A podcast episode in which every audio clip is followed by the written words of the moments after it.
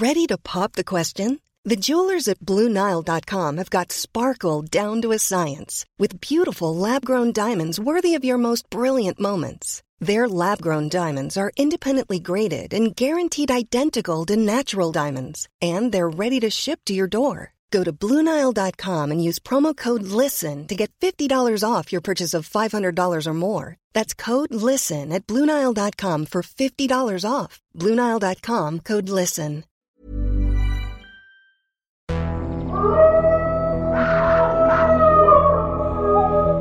Bienvenue dans Nous les Vivants, une série de podcasts de l'Obs consacrée, comme son nom l'indique, au règne du vivant, de tout le vivant, les animaux et les plantes, à l'heure où l'on commence à comprendre, nous humains, qu'il n'existe pas de réelle séparation entre eux et nous. Pour évoquer ce foisonnement, je suis en compagnie de Laurent Quillon, qui est naturaliste à l'Office national des forêts et grand spécialiste du vivant. Bonjour à tous et bienvenue dans notre podcast Nous les vivants. Dans cet épisode encore, nous nous penchons sur les incroyables réalisations des animaux qu'on dit bâtisseurs, c'est-à-dire qui construisent avec leurs petites papates et leurs petites mandibules. En l'occurrence, ce sera plutôt des mandibules aujourd'hui. Car nous allons parler d'un insecte que spontanément comme ça, on n'associe pas à la construction mais plutôt à la destruction. Vous entendez ces petites mandibules qui sont au travail? Eh bien, ce sont celles du termite. Voilà un son qui donne bien des cauchemars à, nos, amis les humains, parce que si vous l'entendez un jour chez vous, ça signifiera la destruction de vos poutres ou vos fondations en bois, et vraiment, en général, c'est rarement une bonne nouvelle. Et pourtant, et pourtant, on le verra dans cet épisode, le termite est aussi un génie de la construction, au point même qu'il a inspiré les architectes humains. Mais oui, pour évoquer cette créature petite mais ô combien fascinante, j'accueille Laurent Tillon. Bonjour Laurent. Bonjour Arnaud. Vous êtes naturaliste et responsable biodiversité à l'Office national des forêts et vous précisez bien qu'on dit un termite et non pas une termite, comme beaucoup de gens le disent et comme moi je le disais. Exactement, on dit bien un termite. C'est vrai que dans notre esprit, le termite est synonyme de bois euh, irrémédiablement grignoté. Alors est-ce qu'on a raison ou est-ce qu'on a tort? J'avoue que je ne vais pas vous contredire Arnaud. C'est bien un animal qui a la particularité de se nourrir essentiellement de bois. C'est un animal qui se nourrit beaucoup de cellulose, et on le verra un petit peu après, d'une manière très particulière. Mais ça implique pour lui qu'il ait accès à du bois où qu'il se trouve. Alors, à la fois bien sûr, il mange du bois, mais on ne peut pas complètement limiter cet animal à cette seule fonction. C'est vrai que certaines espèces de termites, en particulier en Europe ou en Afrique, se nourrissent de bois et que dans certains cas, ils occasionnent des dégâts considérables, notamment dans les habitations. Dès qu'une parcelle de bois, dès qu'un morceau de bois se situe dans une zone infestée par les termites, il y a de grandes chances pour qu'à un moment ou à un autre, la maison voisine, par exemple, si elle aussi possède du bois, devienne accueillante pour qu'une colonie de termites vienne progressivement dévorer le bois dans son intégralité et de l'intérieur. Mais bien des espèces de termites ne s'intéressent pas uniquement au bois, notamment celles qu'on peut trouver dans les zones tropicales ou dans les zones subsahariennes, en Afrique par exemple. Dans ce cas-là, les termites peuvent élaborer des constructions à partir d'un torchis qu'elles vont malaxer à l'intérieur de leur bouche, entre leurs petites mandibules. Elles vont amalgamer de la terre avec leur salive et progressivement élaborer des constructions en terre qu'on appelle les fameuses termitières. Vous savez, ces constructions qui sortent de terre et qui donnent presque l'impression d'une petite montagne avec des cheminées qui se juxtaposent les unes à côté des autres et qui sont des édifices incroyablement hauts dans certains cas de plusieurs mètres, incroyablement sophistiqués et je dois l'avouer pour en avoir vu dans la savane africaine, je les trouve absolument fabuleuses, magnifiques euh, leur construction et leur élaboration paraît à la fois très pensée, même si, on est bien d'accord, le termite n'est qu'un petit insecte dont le cerveau est tellement petit qu'il est incapable de concevoir à lui tout seul, chaque individu est incapable d'imaginer l'ensemble de l'architecture de la termitière. C'est vrai que ça ressemble un peu à des installations d'art contemporain quand on voit dans certains pays d'Afrique. C'est assez beau, c'est ces grands monticules. Mais en fait, ce que je comprends en vous entendre, c'est qu'on n'a vraiment pas de chance en France parce qu'on a des termites qui ne malaxent pas la terre mais qui mangent beaucoup, beaucoup le bois. Exactement. Et il en existe d'ailleurs six espèces. Alors attention, hein, n'oublions pas que ces termites sont devenus si dépendants du bois dans nos maisons que c'est aussi euh, notre faute quelque part. En réalité, Ce sont des espèces très probablement qui venaient du pourtour de la Méditerranée et qui ont suivi l'homme avec ses constructions. On a beaucoup construit en bois et quelque part on a favorisé l'installation du termite qui a besoin quand même d'éviter, notamment en plein hiver, les gels qui peuvent être un peu durs et tuer les colonies. Le fait de construire des bâtiments en bois et ensuite de les chauffer a permis le maintien d'un niveau d'activité suffisant au sein des termitières, alors des colonies de termites qu'on a chez nous, et donc de leur permettre de rester dans du bois sec, mais en plus chauffé, exactement comme dans les conditions qu'on peut retrouver en zone tropicale ou en zone subsaharienne où les températures sont suffisamment accueillantes pour permettre à nos termites de vivre sans aucune difficulté. Nourri, logé, chauffé, on pourrait dire. Mais pourquoi est-ce qu'elle ne s'intéresse pas davantage à nos forêts? Parce qu'en France, en Europe, on a énormément de forêts aussi. Mais il y a une raison historique à ça. La principale raison est qu'on a nettoyé progressivement nos forêts du bois, en particulier du bois mort et vermoulu. Historiquement, on a cru pendant longtemps que ces bois morts ces bois dépérissants étaient d'ailleurs porteurs de certaines pestes, de certaines maladies qui pouvaient arriver jusqu'à l'homme. On est bien loin des connaissances d'aujourd'hui où on sait très bien que le bois mort au contraire ne joue pas un rôle de ce type-là. Mais à l'époque, on l'a pas mal éliminé. Mais en plus de ça, le fait que nos paysages forestiers soient soumis au cycle du gel classique qu'on peut voir en zone tempérée, l'Europe est en zone tempérée, ben du coup ça entraîne la difficulté pour les colonies de s'installer dans nos forêts. On est bien d'accord, le termite mange le bois, il ne se contente pas de le creuser pour s'y installer, il le mange. En réalité, le termite dévore le bois pour progressivement s'y installer quand même, mais en même temps, il s'en nourrit pour partie. Pour être honnête, il ne se nourrit pas complètement du bois, mais il se nourrit d'un champignon qui lui est indispensable pour digérer justement le bois et en particulier cette molécule très difficile à digérer qui est la lignine. La lignine, c'est euh, un tanin, c'est-à-dire une molécule très complexe qui est très très difficilement dégradable. Elle est très dure. Et le, termite, seul avec ses mandibules, n'aurait pas la possibilité de la digérer et de s'en nourrir intégralement. Alors, au sein de tout son système digestif, il a développé un champignon qui l'alimente avec justement des particules de bois qu'il ingère. Et ce champignon se développe se nourrit de ce bois qu'il dégrade, et parce qu'il se développe et se nourrit de ce bois qu'il dégrade, et eh ben en réalité, le termite, du coup, digère plutôt le champignon, et c'est comme ça qu'il se nourrit quotidiennement, et que le termite a donc besoin de manger tous les jours du bois. Alors les auditeurs qui nous écoutent le savent, euh, ceux qui habitent dans l'Ouest ont une certaine terreur euh, des termites parce qu'on sait qu'il y en a dans l'Ouest de la France et ceux qui habitent dans l'Est probablement n'en ont pas très souvent entendu parler. Comment c'est possible que cet animal, on le trouve beaucoup à l'Ouest de notre pays et très peu à l'Est? Alors il y a deux raisons à ça. La première raison, dont on parlait tout à l'heure, c'est le gel. En réalité, les termites ne supportent pas très bien le gel.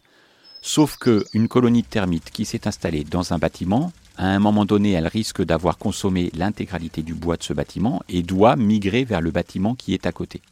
À partir du moment où la distance n'est pas trop éloignée, par exemple quelques mètres, quelques dizaines de mètres entre deux bâtiments, la possibilité pour cette colonie de se déplacer va être plus importante.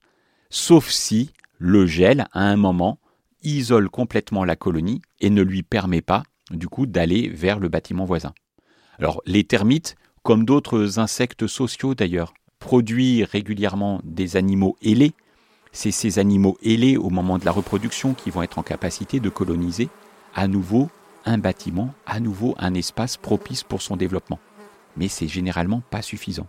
Pour la dispersion de l'espèce, un autre élément a été très important, et notamment nos six espèces de termites en ont bénéficié. Il s'agit des porcs. Et en particulier. Des porcs, P-O-R-C-S des ports P-O-R-T-S, ah. ceux par lesquels les bateaux arrivent avec des marchandises, notamment des marchandises transportées dans du bois ou alors sur de la palette, qui elles-mêmes peuvent être porteurs de quelques individus, de quelques petites colonies de termites qui vont comme ça voyager des zones subsahariennes, des zones tropicales, arriver jusque sur le, la bordure de l'océan Atlantique qui se trouve totalement à l'ouest, Là, les colonies ont rencontré des conditions de vie relativement favorables et qui d'ailleurs vont devenir de plus en plus favorables avec le changement climatique, qui entraîne quand même des conditions de vie encore plus propices avec des fortes chaleurs que les termites adorent, pour permettre son installation. Et donc de proche en proche, c'est comme ça que les termites peuvent gagner tout l'ouest de notre pays, avec une colonisation vers l'est qui est quand même relativement lente, faut bien le dire. Et alors, comment vit euh, le termite qui, dont vous nous avez dit qu'il aime la terre, celui qui, croque euh, de la terre, qui en fait un torchis avec ses mandibules et qui construit les magnifiques termitières dont on parlait tout à l'heure Comment est-ce qu'il vit, lui? Les colonies de termites qui construisent des termitières ont un système de fonctionnement qui est très élaboré. Pour le coup, c'est quand même assez différent des termites qu'on trouve chez nous. Parce que ces colonies-là vont construire leur habitat et vont éviter d'avoir à le reconstruire le plus régulièrement possible. Il faut donc que cet habitat leur permette de élever notamment la nourriture dont euh, ils ont besoin. C'est le cas justement de ces fameux champignons dont on parlait tout à l'heure. Les termites qui vivent à l'intérieur des termitières ont la capacité de cultiver les champignons en apportant du matériau sur lequel ce champignon va pouvoir se développer. Mais tout ça, c'est très complexe, très complexe d'arriver à assurer l'humidité ambiante à l'intérieur du bâtiment, l'hygrométrie dont on parlait tout à l'heure, la bonne chaleur pour que le champignon se développe sans qu'il se dessèche, mais en même temps sans qu'il cuise ou qu'il gèle. Et il faut donc ainsi que notre termitière réponde à une organisation générale et à une architecture lui permettant d'assurer le contrôle total de ces deux éléments, la température et l'hygrométrie. De proche en proche, les différents termites qui se répartissent dans la colonie reçoivent à un moment donné des informations des termites, des ouvrières qui élèvent le champignon pour dire attention, trop chaud, trop froid, trop humide, pas assez humide. Et au regard de l'information qui circule à l'intérieur de la termitière, des valves, comme des petites portes, se ferment ou au contraire s'ouvrent pour favoriser la circulation de l'air permettant d'enrichir en humidité l'ensemble du bâtiment ou au contraire progressivement de fermer les écoutilles pour éviter la dessiccation de l'ensemble du bâtiment. D'ailleurs, ça a donné lieu à une inspiration pour un architecte au Zimbabwe. Un architecte humain, là, pour le coup. Un architecte humain qui s'est inspiré du fonctionnement des termitières en s'inspirant notamment des cheminées qui correspondent vraiment à des puits canadiens pour construire un bâtiment, l'Estate Center à Harare. Harare qui est la capitale du Zimbabwe. Voilà, qui est la capitale du Zimbabwe. Donc ce bâtiment a une particularité par rapport à tous les autres bâtiments de la ville. Il n'a besoin que de 70% de l'énergie nécessaire à faire chauffer un bâtiment de cette taille-là, mais aussi pour assurer sa ventilation et puis bah donc la climatisation naturelle. On assure ainsi une économie d'énergie tout en s'appuyant sur un processus naturel, et tout ça inventé par ce petit insecte qui est le termite. Est-ce que c'est pas assez extraordinaire? C'est absolument extraordinaire. On, voit bien que quand on parle de génie de la construction, c'est pas un terme galvaudé. Ce qui est extraordinaire, c'est que ce génie de la construction fait parfois des bâtiments tellement beaux que les fourmis, mais oui, les fourmis pourtant réputées elles aussi pour leur, construction, on en a parlé dans un autre épisode, sont jalouses parfois. Et elles sont tellement jalouses qu'elles veulent aller chipper une termitière euh, aux termites. Mais alors, est-ce que c'est -ce c'est une bonne idée de la part d'une fourmi de vouloir faire ça? J'ai l'impression que le termite sait assez bien se défendre. En tout cas, ça se passe pas très très bien généralement. ça donne lieu à de jolies guerres entomologiques entre... Euh, entomologiques relatives aux insectes. Relatives hein. aux insectes, entre les fourmis d'un côté et les termites de l'autre. Les termites, elles n'ont pas envie d'abandonner la termitière. Mais mettez-vous à la place des fourmis qui, pour certaines d'entre elles, dépendent de structures, des nids notamment, qu'elles doivent construire, et qui, on l'a vu justement dans le précédent podcast sur les fourmis, peut être relativement fragile pour tout un tas de raisons. Il peut être attaqué par un prédateur, par exemple, qui va vouloir se nourrir des fourmis. Alors que la termitière, on a du mal à s'en rendre compte. Mais le torchis qui est produit par la colonie, par l'ensemble des termites, est en réalité très très dur et généralement suffisamment épais pour assurer justement la climatisation intérieure. C'est un endroit béni pour une fourmi qui voudrait euh, vivre dans des conditions un peu similaires. Rappelez-vous, certaines espèces de fourmis, elles aussi, cultivent un champignon. Certaines de ces espèces ont imaginer des constructions avec des grands dômes, leur permettant justement d'assurer la ventilation, la gestion de la température et, de l'hygrométrie. Ce que la termitière fait, mais dans une construction en dur cette fois. Ça amène certaines espèces de fourmis à avoir envie de piller les termitières, de dégager les termites pour complètement occuper l'intégralité du bâtiment et profiter de tout ce que ce bâtiment peut lui offrir. Sauf que généralement, ça se passe pas très bien et les termites n'ont pas envie de lâcher prise. Alors ça donne lieu à des guerres absolument incroyables. Et chez les insectes, alors qu'on a affaire à une même espèce, qui sont tous nés de la même reine. C'est le cas chez les fourmis, mais c'est encore plus vrai chez les termites.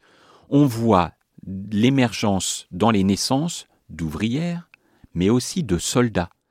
Les soldats ont généralement une tête beaucoup plus grosse, beaucoup plus massive, avec des fonctions différentes. Soit de découper les hôtes indésirables qui viendraient pour piller la colonie de termites, mais aussi d'autres qui ont même une tête tellement grosse qu'elle peut servir pour boucher une entrée. Et c'est comme ça qu'on voit certains soldats qui viennent sur les petites canalisations pour se mettre en travers. La tête, à ce moment-là, avec les mandibules, s'accroche à un endroit de la paroi, et l'animal pousse avec ses pattes pour bloquer intégralement la tête, quitte à en mourir. Mais c'est pas grave, la fonction, c'est d'empêcher le passage par les fourmis. Et à ce moment-là, les fourmis vont arriver, vont devoir attaquer et découper l'intérieur de la tête, attaquer le cerveau, vider le crâne, pour tenter de passer. Mais généralement, elles n'arrivent pas à passer. Mais ça va même plus loin. Il y a certains soldats qui ont au niveau du cerveau, dans la sphère cérébrale, tout un tas de molécules assez indésirables, notamment une molécule à la fois collante et à la fois gorgée d'acide que l'animal va pouvoir utiliser à un moment donné. Imaginez à un moment notre soldat qui était censé fermer une brèche qui était euh, utilisée par les fourmis pour passer. Ce petit soldat n'a pas réussi à complètement colmater l'attaque de nos petites fourmis agressives. Alors, l'un de ces soldats d'arrière-garde va arriver derrière, va se mélanger aux fourmis, va attendre, d'un seul coup va inspirer très très fort beaucoup d'air dans l'abdomen, et à un moment donné va exercer une pression très forte sur ses viscères pour envoyer l'air directement vers le cerveau, vers le crâne, qui explose.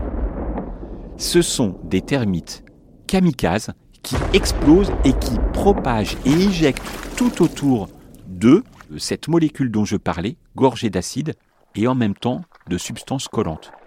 Et généralement, elle en envoie tellement que tous les organismes vivants qui se trouvent autour se trouvent non seulement englués, et puis euh, bah, attaqués par l'acide, en viennent à être complètement tués sur place par euh, le jet qu'elles reçoivent.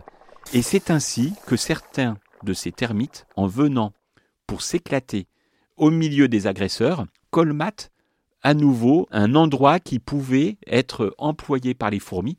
Et c'est ce type de processus qui se répète ici ou là, du coup, rejoue complètement le fonctionnement de la termitière. Laurent Tillon, vous venez de nous expliquer euh, ce qui pourrait constituer un magnifique film d'horreur, film de guerre et film d'horreur qui s'appellerait Termite.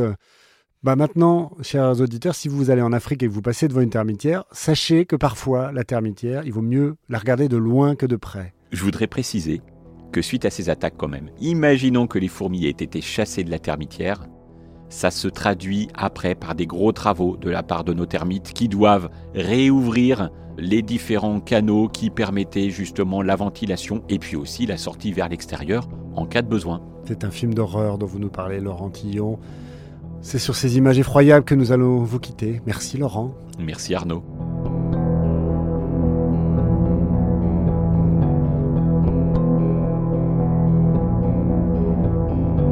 Ce podcast a été réalisé par Julien Bouisset. Musique Slip of the Tongue. Direction éditoriale Mathieu Aron.